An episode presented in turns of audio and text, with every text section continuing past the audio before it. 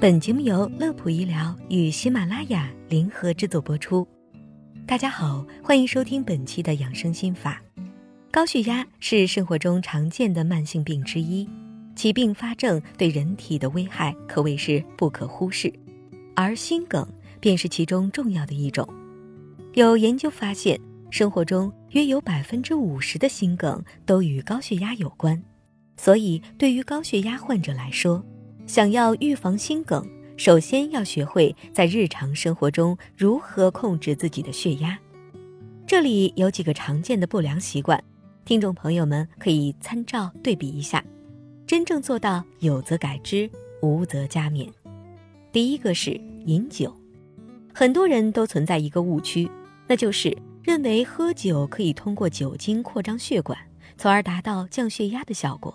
但事实上，饮酒却是将高血压患者推向心梗的黑手。在饮酒后，从短时间来看，由于高血压患者往往伴有动脉硬化方面的问题，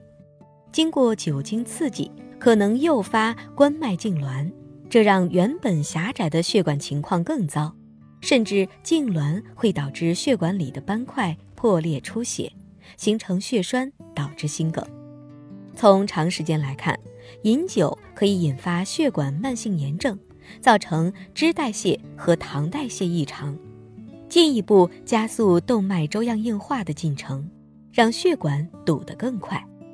此外，酒精还会影响药物的代谢，大家常用的贝塔受体阻滞剂、沙坦类降压药、普利类降压药，都会与酒精出现相互作用。导致药物出现继发性失效，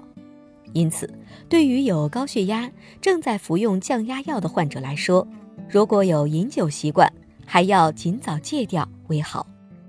第二个是吸烟，吸烟是很多高血压患者共同的爱好，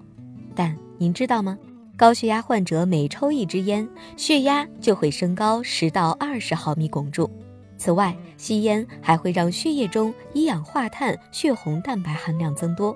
降低含氧量，让动脉内膜缺氧，动脉壁内脂含量增加，从而加速了动脉斑块的形成。如果在应激情况下发生斑块破裂，形成的血栓堵在心血管，就是心梗了。第三个是懒得运动。适当的运动不但可以降低交感神经的兴奋性，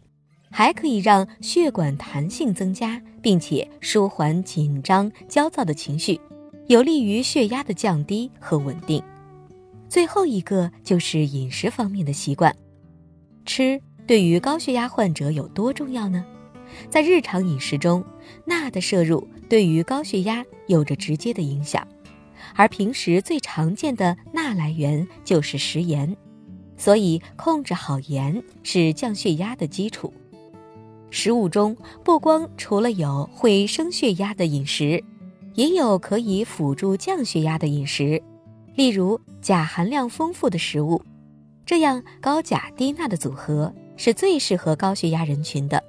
比如黄豆、口蘑、紫菜、海带等。大家可别白白错过这天然的降压方式。除了改掉上述的不良习惯以外，按时监测血压对于高血压病患者来讲也是很有必要的。平时在家时，可以使用手机上的一些 App 去完成血压的监测，比如爱血压这款软件，只要每天抽出一分钟，就能测得指尖血压，还有长期血压动态趋势图。帮您了解血压波动情况，更全面的掌握血压情况。